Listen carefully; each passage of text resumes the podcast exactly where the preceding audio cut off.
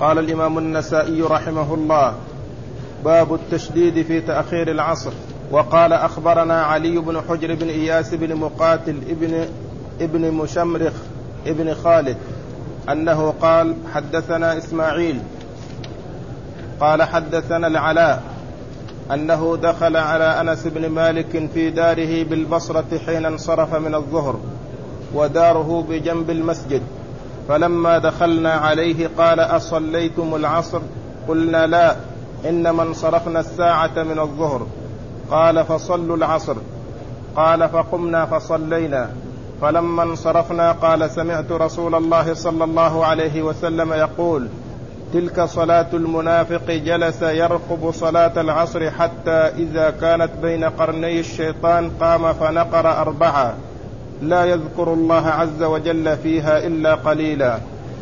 بسم الله الرحمن الرحيم، الحمد لله رب العالمين، وصلى الله وسلم وبارك على عبده ورسوله نبينا محمد وعلى آله وأصحابه أجمعين، أما بعد.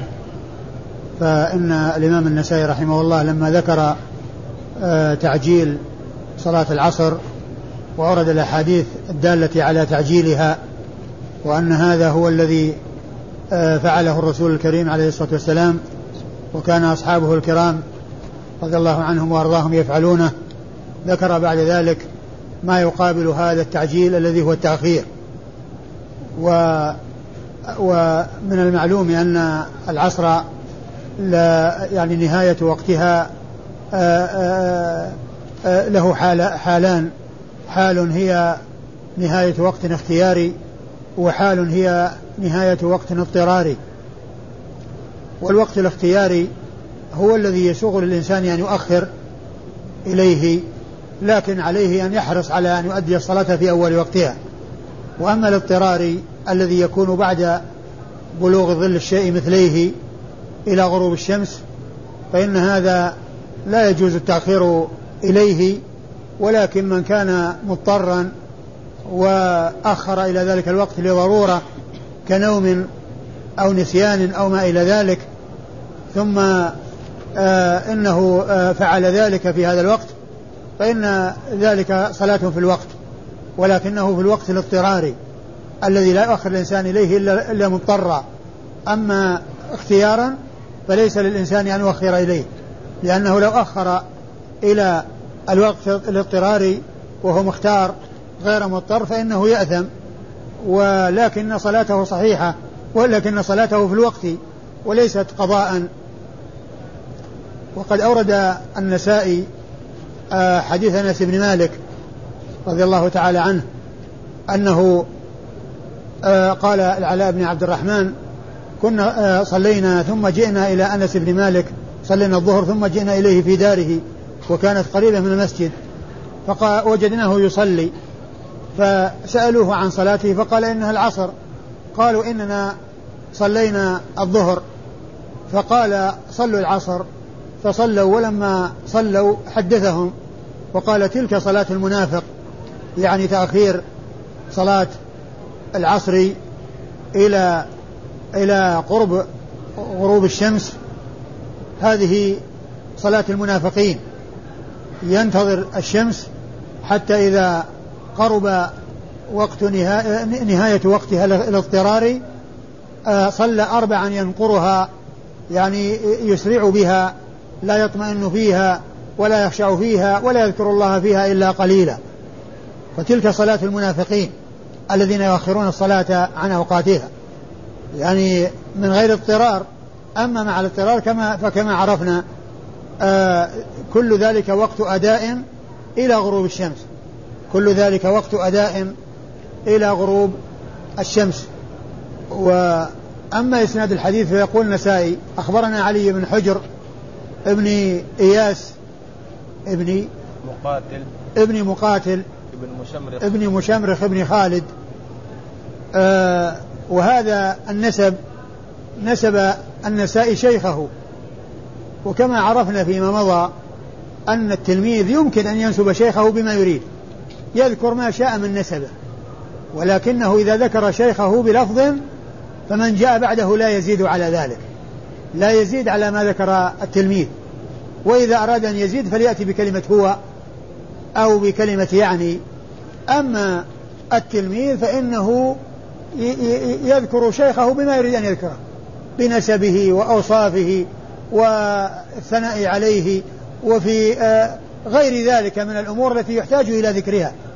ولهذا النسائي هنا ذكر نسب شيخه وأطال في ذكر النسب، وأطال في ذكر النسب ما يقرب من سطر كله نسب لشيخ النسائي علي بن حجر ابن إياس السعدي المروزي، وهو ثقة خرج حديث البخاري ومسلم وأبو داود والنسائي، خرج له صاحب الصحيح وخرج له نعم الترمذي والنسائي الترمذي نعم البخاري ومسلم والترمذي والنسائي هؤلاء الأربعة خرجوا لعلي بن حجر صاحب الصحيح واثنان من أصحاب السنن وهما الترمذي والنسائي. أما أبو داود وابن ماجة فلم يخرجا له شيئا. قال حدثنا إسماعيل وإسماعيل هو بن جعفر بن أبي كثير وهو ثقة خرج حديثه وأصحاب الكتب الستة. قال حدثنا العلاء وهو ابن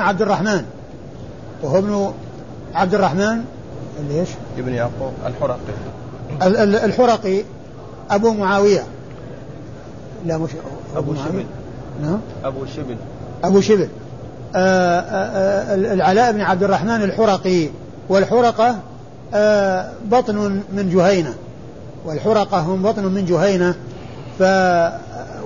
وهو صدوق ربما وهم خرج له أصحاب الكتب الستة.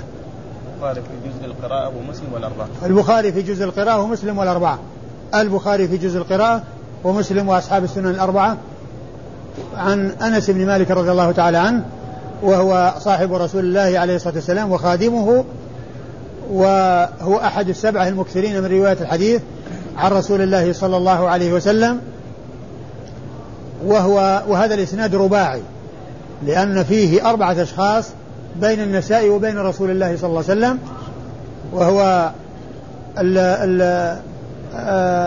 علي بن حجر وإسماعيل بن جعفر والعلاء بن عبد الرحمن وأنس بن مالك. هؤلاء الأربعة هم إسناد الحديث وهو أعلى أسانيد النسائي أو من أعلى أسانيد النسائي الرباعي، وهذا إسناد الرباعي. وكما ذكرت مرارا النسائي أعلى ما عنده الرباعيات وليس عنده شيء من الثلاثيات. قال أخبرنا إسحاق بن إبراهيم قال حدثنا سفيان عن الزهري عن سالم عن أبيه رضي الله عنه عن رسول الله صلى الله عليه وسلم أنه قال الذي تفوته صلاة العصر فكأنما وتر أهله وماله.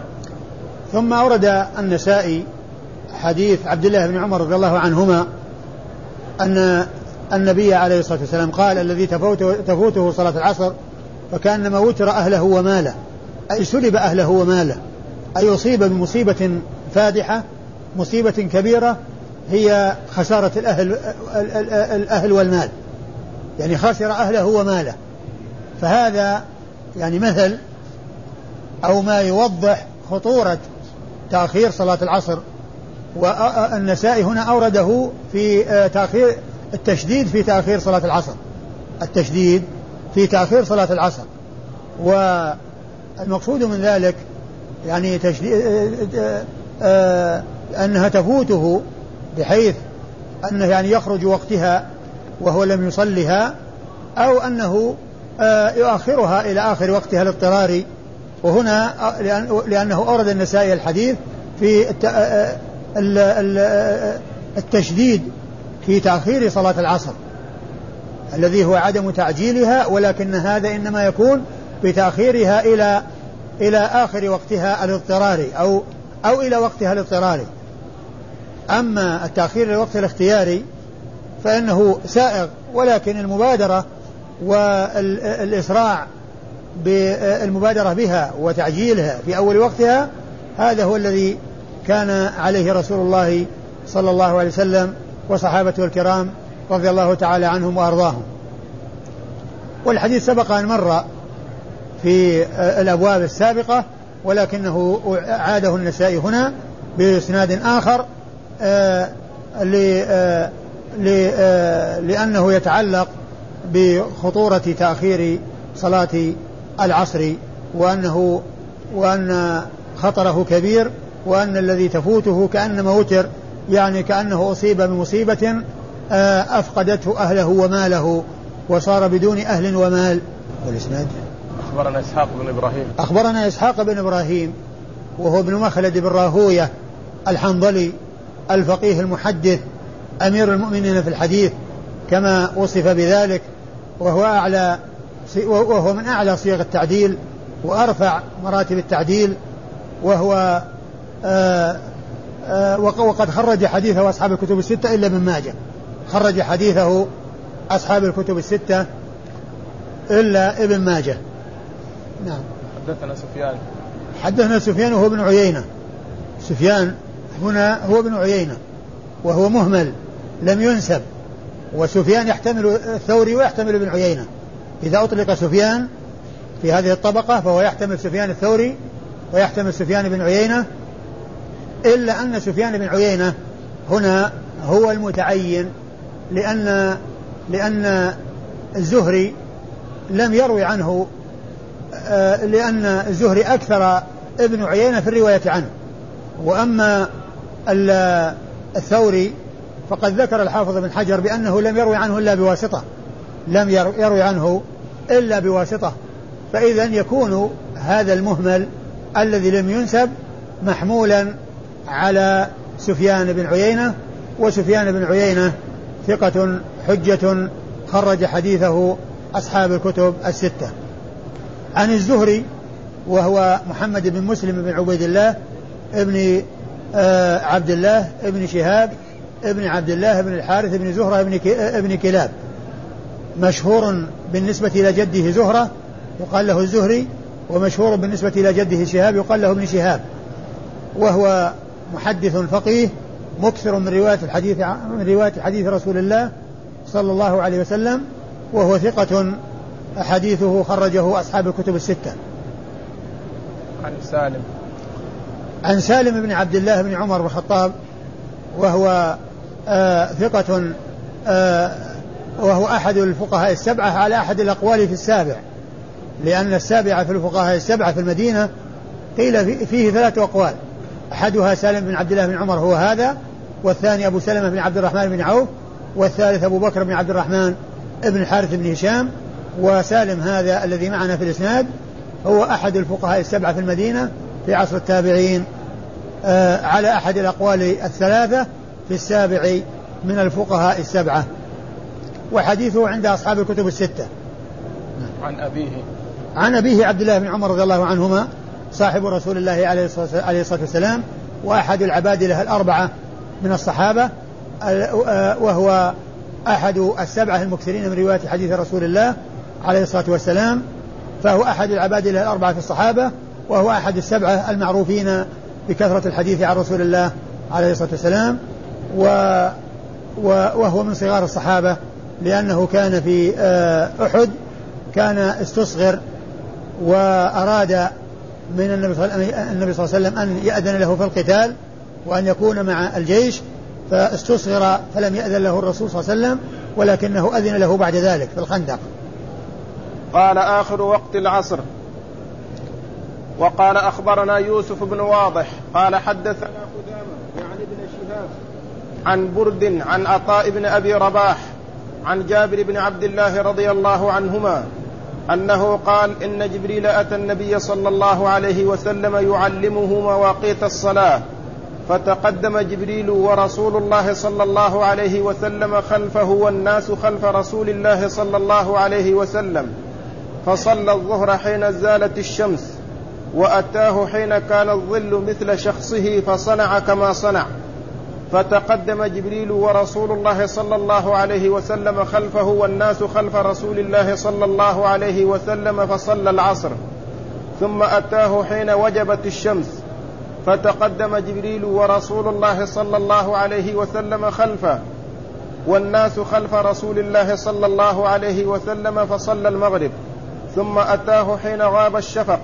فتقدم جبريل ورسول الله صلى الله عليه وسلم خلفه والناس خلف رسول الله صلى الله عليه وسلم، فصلى العشاء ثم أتاه حين انشق الفجر، فتقدم جبريل ورسول الله صلى الله عليه وسلم خلفه والناس خلف رسول الله صلى الله عليه وسلم، فصلى الغداة. ثم أتاه اليوم الثاني حين كان ظل الرجل مثل شخصه، فصنع مثل ما صنع بالأمس فصلى الظهر. ثم أتاه حين كان ظل الرجل مثل شخصيه، فصنع كما صنع بالأمس فصلى العصر. ثم أتاه حين وجبت الشمس، فصنع كما صنع بالأمس فصلى المغرب. فنمنا ثم قمنا ثم نمنا ثم قمنا، فأتاه فصنع كما صنع بالأمس فصلى العشاء. ثم أتاه حين امتد الفجر وأصبح والنجوم بادية مشتبكة، فصنع كما صنع بالأمس فصلى الغداء. ثم قال: ما بين هاتين الصلاتين وقت. ثم ورد النسائي حديث جابر بن عبد الله رضي الله تعالى عنه، وفيه وهو يتعلق بمجيء جبريل إلى رسول الله عليه الصلاة والسلام وإمامته إياه في الصلاة، والرسول يصلي وراءه والناس يصلون خلف رسول الله عليه الصلاة والسلام.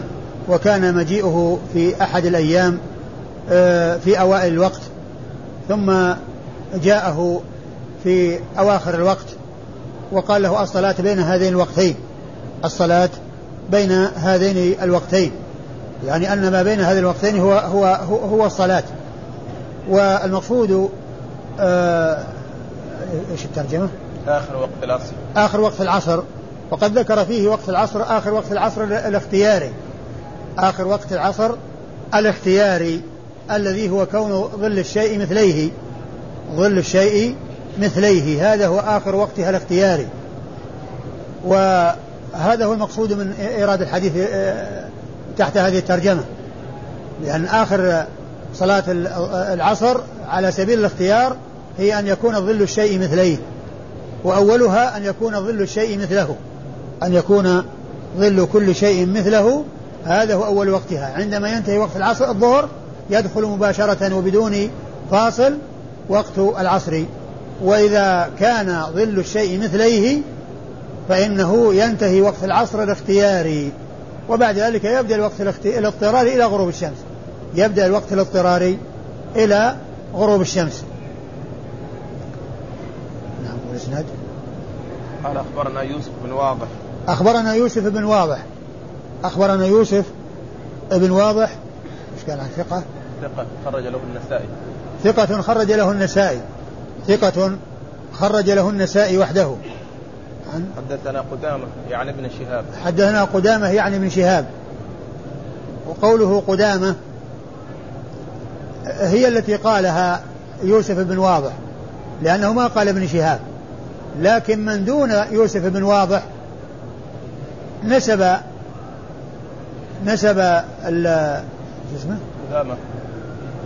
نسب قدامة وقال ابن شهاب، لكنه أتى بكلمة يعني التي تدل على أنه ما قالها يوسف بن واضح، إنما قالها النسائي أو من دون النسائي.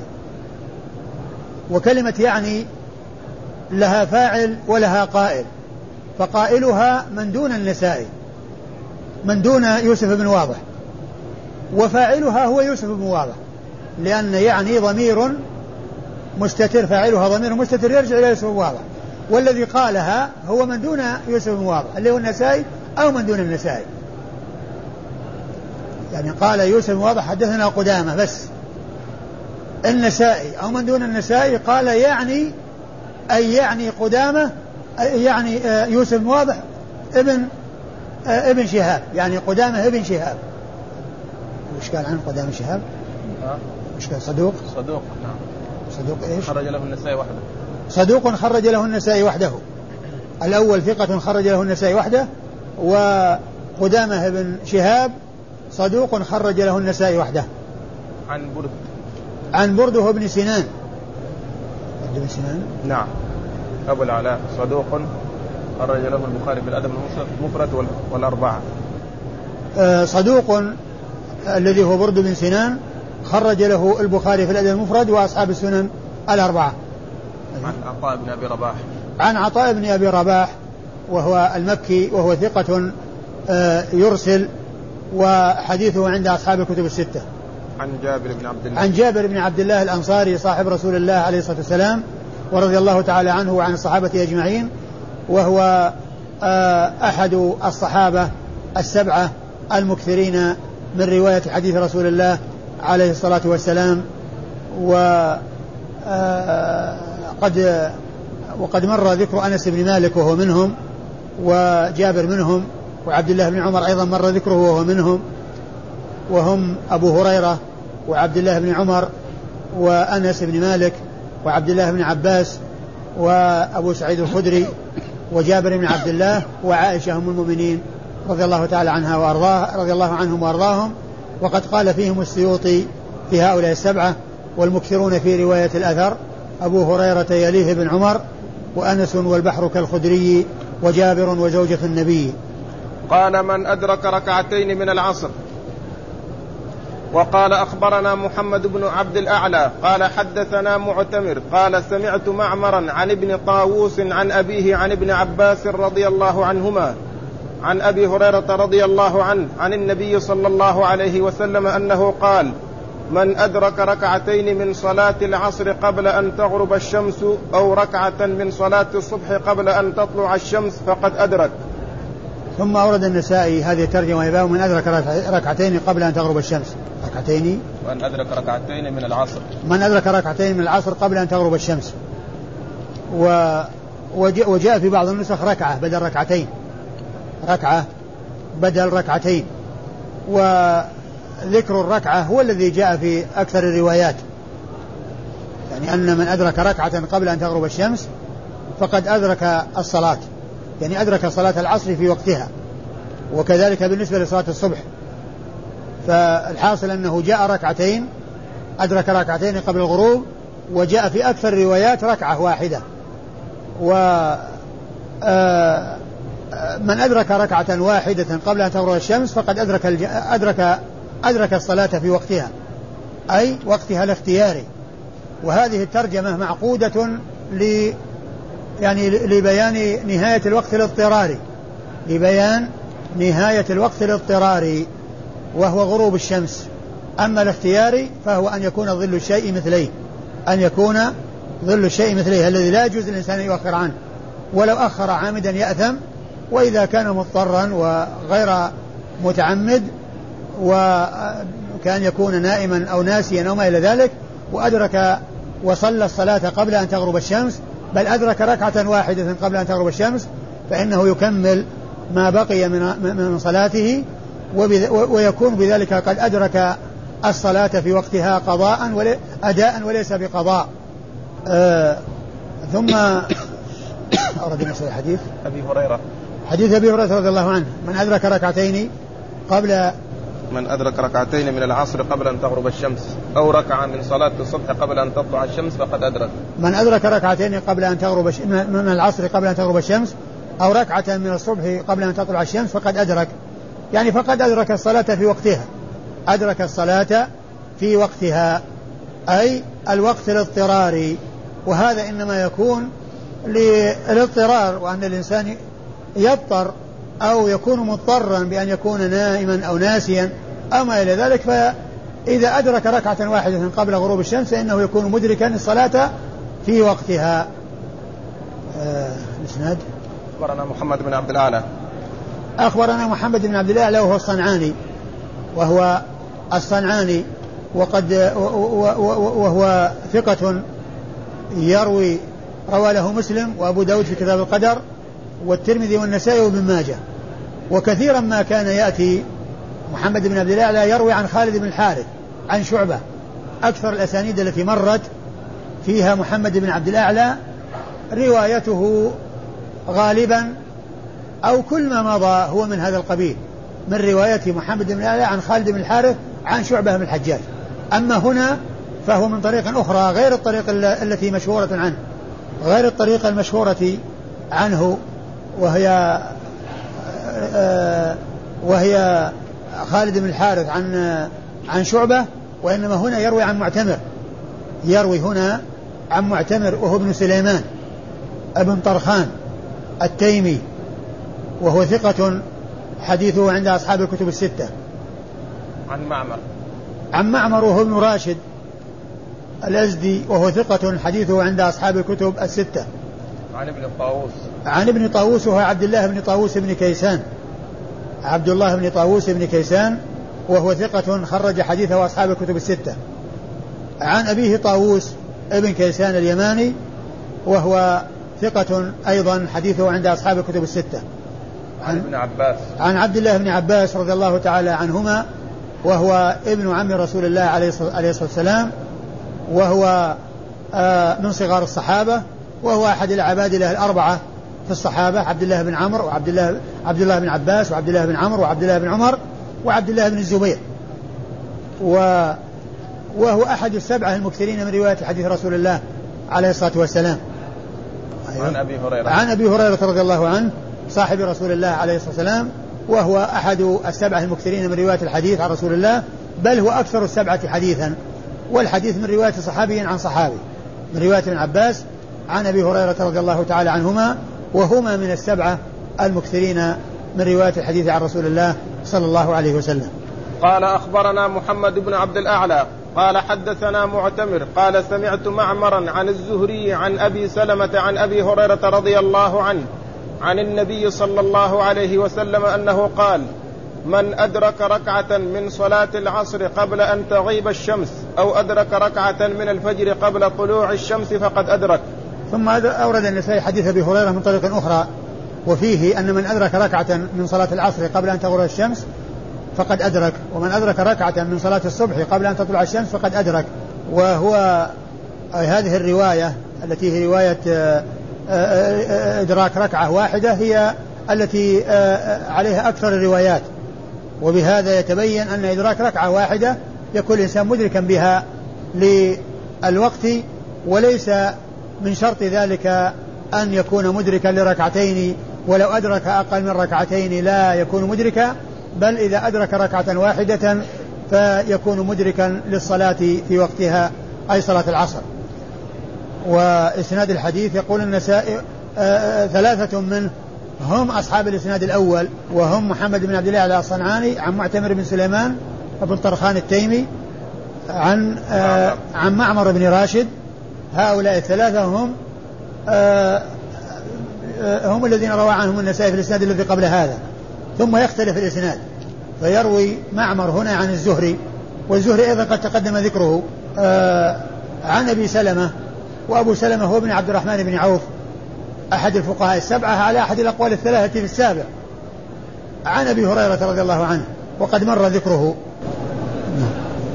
قال أخبرنا عمرو بن منصور قال حدثنا الفضل بن دكين قال حدثنا شيبان عن يحيى عن أبي سلمة عن أبي هريرة رضي الله عنه عن النبي صلى الله عليه وسلم قال إذا أدرك أحدكم أول سجدة من صلاة العصر قبل أن تغرب الشمس فليتم صلاته وإذا أدرك أول سجدة من صلاة الصبح قبل أن تطلع الشمس فليتم صلاته. عن ايش؟ نعم عن من؟ حديث الصحابي أبي هريرة. نعم. ثم أورد النسائي حديث أبي هريرة رضي الله عنه من طريق أخرى وفيه أن من أدرك أول سجدة من صلاة العصر قبل أن تغرب الشمس فقد أدرك فليتم صلاته يعني يأتي بآخرها وقد أدركها في الوقت يعني المقصود هنا بالإتمام يعني يأتي ببقيتها وإن كان بعد خروج الوقت إلا أن الصلاة هي في الوقت لأنه أدرك أول سجدة منها يعني أول ركعة. المقصود بالسجدة هنا الركعة وليس المقصود بها السجود أو أول سجدة من السجدات وإنما المقصود من ذلك الركعة لأن الركعة يقال لها سجدة يقال للركعة سجدة تسمية لها ببعض أجزائها الذي هو السجود بل هو آخر الركعة الذي هو السجود.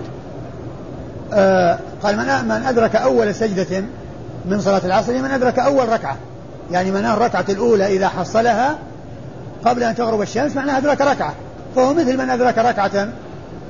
الروايات التي مضت أو الرواية التي مضت من أدرك ركعة من جنس من أدرك أول سجدة، يعني التي هي أول ركعة من الركعات، لأن أول ركعة أو أول يعني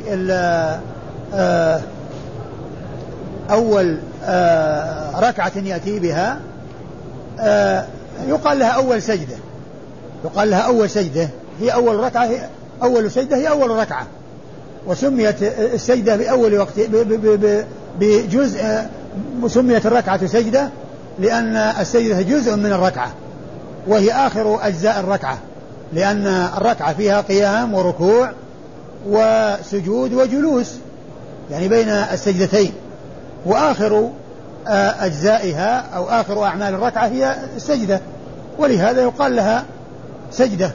كما يقال للصلاة أيضا، يقال للصلاة أيضا سجدة، ويقال يقال للصلاة سجود، كما يقال لها أيضا ركوع، يعني اركعوا مع الراكعين، يعني صلوا مع المصلين، وأدبار السجود يعني أدبار الصلوات، ومن اللي فسبحوا وأدبار السجود يعني أدبار الصلوات، لأن الصلوات يقال لها سجدات، يقال لها سجدات تسمية للشيء باسم بعضه، تسمية للشيء باسم بعضه، ومن الليل فسبحه وأدبار السجود، يعني وخلف الصلوات وأدبار الصلوات أطلق عليها سجود.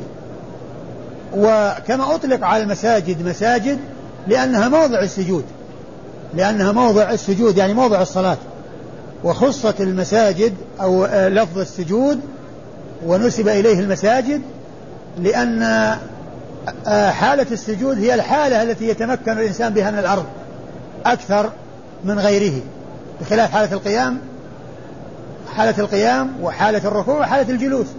أما حالة السجود ففيه اليدان والركبتان والوجه، كل ذلك وقد وضع على الأرض، فلهذا قيل لأماكن الصلاة مساجد، أطلق عليها مساجد لأنها مواضع السجود، مواضع السجود يعني يسجد على الأرض، فقيل للمواضع مساجد.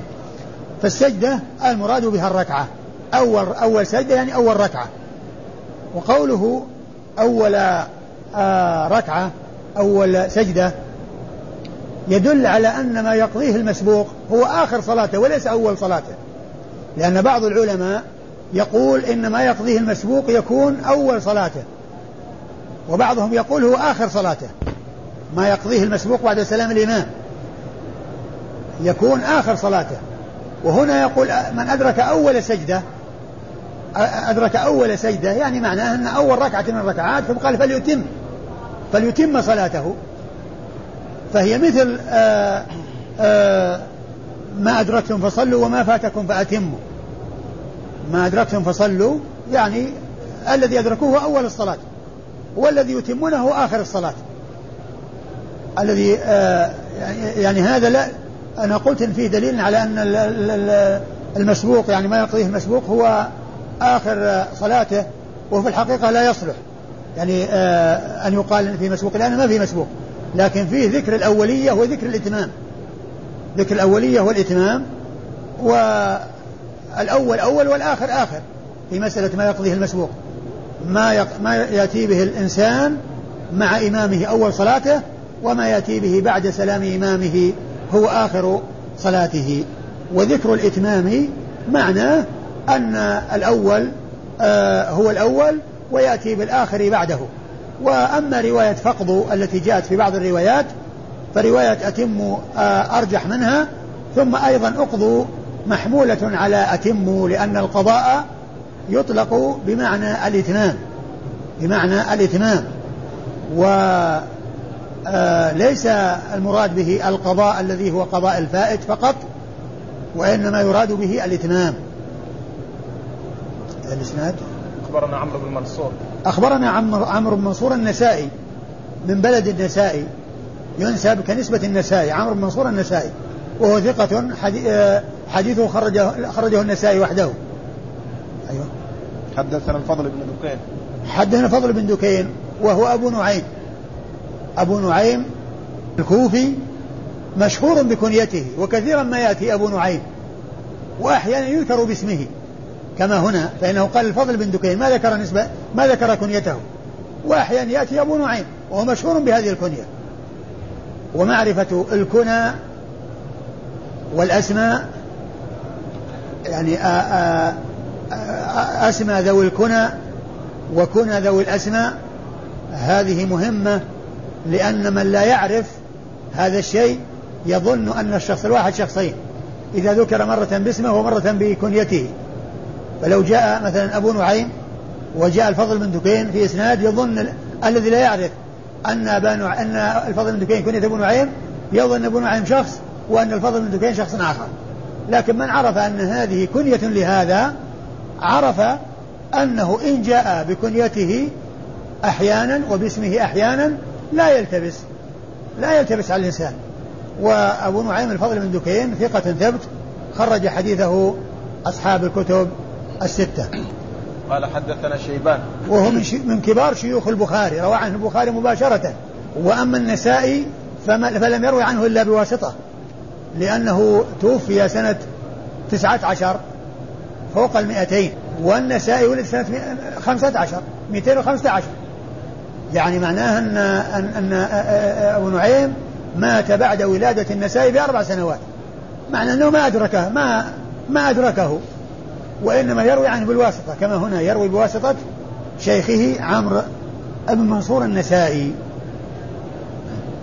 أيوة.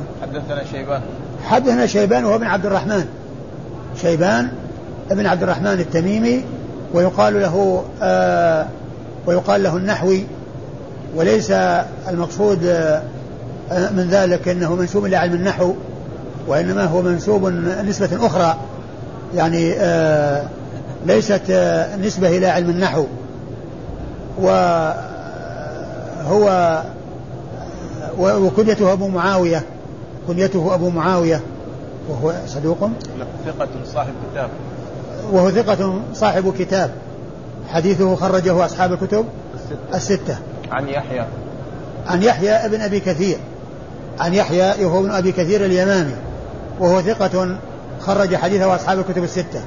عن أبي سلمة بن عبد الرحمن بن عوف، وهو أحد الفقهاء السبعة،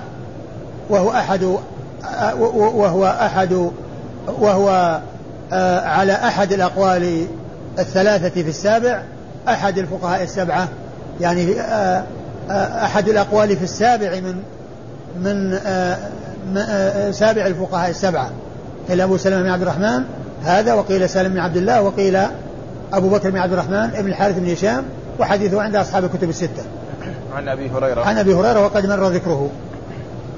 قال أخبرنا قتيبة عن مالك عن زيد بن أسلم عن عطاء بن يسار وعن بسر بن سعيد وعن الأعرج أنهم يحدثون عن أبي هريرة رضي الله عنه أن رسول الله صلى الله عليه وسلم قال: من أدرك ركعة من صلاة الصبح قبل أن تطلع الشمس فقد أدرك الصبح، ومن أدرك ركعة من العصر قبل أن تغرب الشمس فقد أدرك العصر. ثم أورد النسائي حديث أبي هريرة من طريق أخرى، وهو على أكثر الروايات بذكر الركعة وليس الركعتين، أن من أدرك ركعة من صلاة العصر قبل أن تغرب الشمس فقد أدرك الصلاة. ومعنى هذا أن رواية الركعة هي الأرجح، وأنها يكون الإنسان مدركا الصلاة بإدراك ركعة واحدة، وليس بإدراك ركعتين، بل ركعة واحدة يكون مدركا بها، كما جاء في أكثر الروايات عن أبي هريرة رضي الله عنه. وهذا الحديث يرويه عن أبي هريرة 3 أشخاص، الإسناد أول أخبرنا قتيبة هو قتيبة بن سعيد بن جميل بن طريف البغلاني، وقد خرج حديثه أصحاب الكتب الستة، هو ثقة خرج حديثه أصحاب الكتب الستة. عن مالك وهو ابن أنس إمام دار الهجرة وصاحب المحدث الفقيه وصاحب المذهب المعروف، وحديثه عند أصحاب الكتب الستة. عن زيد بن أسلم المدني، وهو ثقة خرج حديثه أصحاب الكتب الستة. عن عطاء بن يسار، وهو أيضا ثقة خرج حديثه أصحاب الكتب الستة. وعن بشر بن سعيد وهو ثقة أيضا خرج حديثه أصحاب الكتب الستة. وعن الأعرج وهو عبد الرحمن بن هرمز مشهور بلقبه الأعرج وهو ثقة حديثه عند أصحاب الكتب الستة. عن أبي هريرة أي الثلاثة كلهم يحدثون عن أبي هريرة. والراوي عنهم من هو؟ زيد بن أسلم. زيد بن أسلم يروي عن ثلاثة يروون عن أبي هريرة.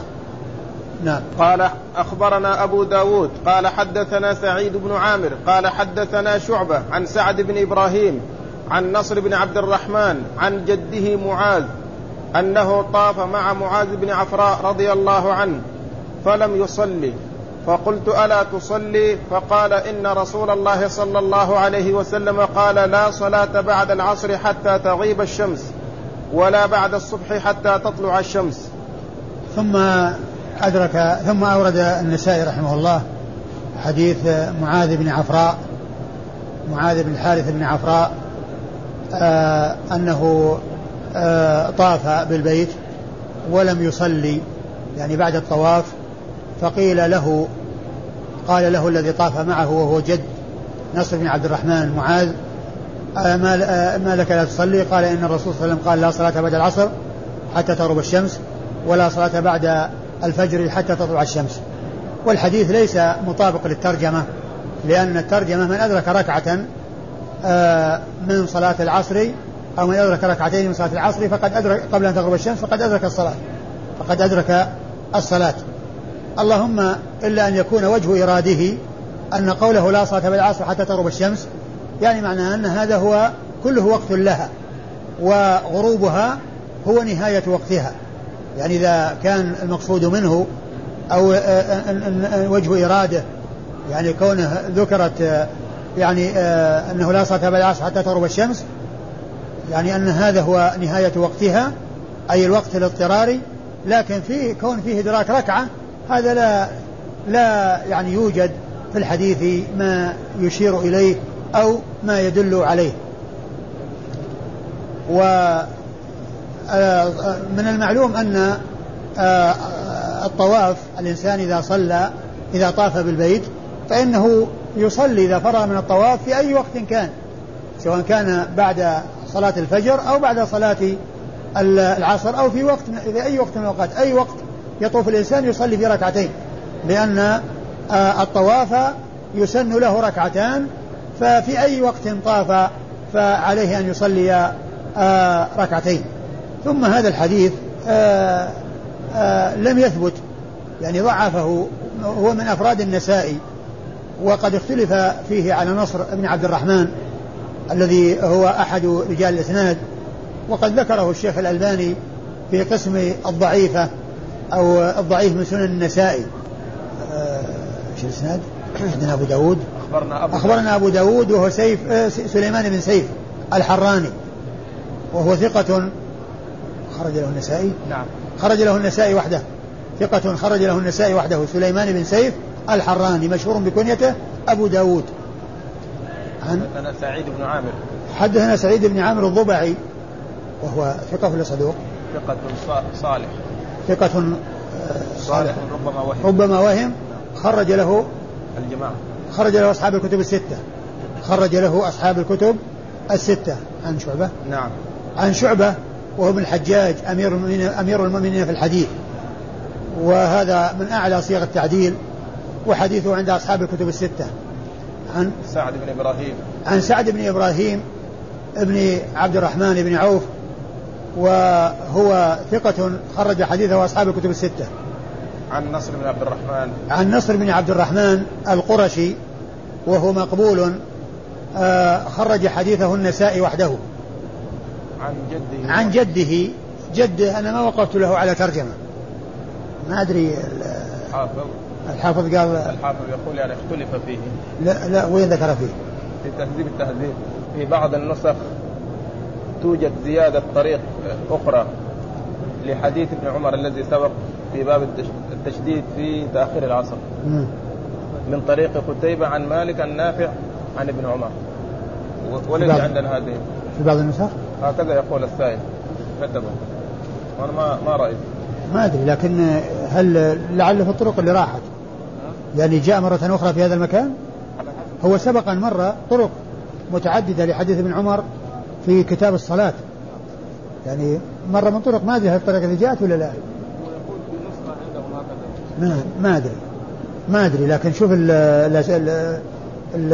الأبواب اللي راحت في كتاب الصلاة، لأنه ورد عدة طرق لحديث ابن عمر، كانما وتر أهله في صلاة العصر هنا، لا في الكتاب يعني عندنا في كتاب الصلاة هذا الذي مر يعني قبل أيام. ما أدري هل الطريقة دي موجودة هناك ولا لا، اللي هي قتيبة. ينظر شوف صلاة كتاب الصلاة، فرض الصلاة، كتاب فرض الصلاة.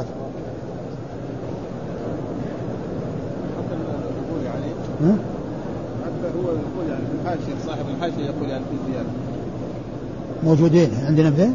لا ما عندنا، ما في عندنا شيء. لا بس أنا أريد أن أشوف هل الطريقة دي موجودة فيما مضى؟ هذا الكلام يعني ذكره صاحب الحاشية. أيوة. يقول وجد في نص هذه الزيادة. أين حاشية؟ أي هذا اللي معناه؟ أيوة مكتوب فيه إيه؟ وجد إيش؟ وجد في نص هذه الزيادة. أخبرنا قتيبة عن مالك النافع عن ابن عمر رضي الله عنهما أن رسول الله صلى الله عليه وسلم قال: الذي تفوته صلاة العصر فكأنما وتر أهله وماله. هذا الكلام في الحاشية ليس يعني. طيب شوف لا اللي راحت.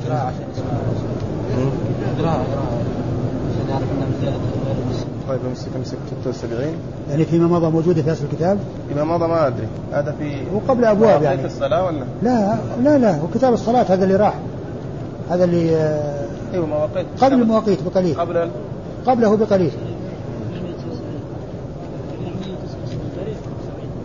479 بعد يعني كيف 400 رقم الحديث فين هذا؟ نفس الطريق؟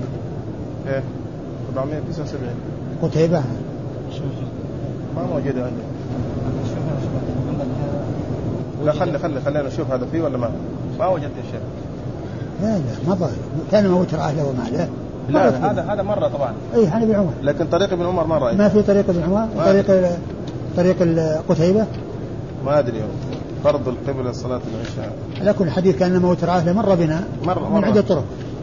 هل فيها طريق قتيبة عن ابن عمر أو ليس فيها؟ ما في شيء. نعم. أول حديث في الباب المحافظة على صلاة العصر. أيوة. أخبرنا قتيبة عن مالك عن زيد بن أسلم عن القعقاع ابن حكيم، وليس هذا الذي ذكره. طيب وفيه كان موتر أهله وماله هو نفسه؟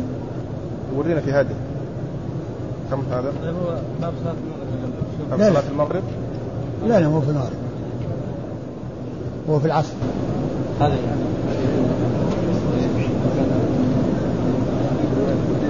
ما في قتيبة؟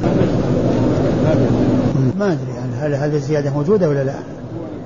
أين على كفر؟ تحفة الأشراف؟ وقد ذكر هذا الحديث المزيد في تحفة الأشراف اللي هو قتيبة؟ أي. وحديث النسائي في رواية أبي الطيب محمد بن عبد الأعلى عنه ولم يذكره أبو القاسم. يقول ولكن هذا الحديث في غير رواية ابن السني. لم نذكره في المتن. في غير رواية ابن السني. أي نعم. طيب.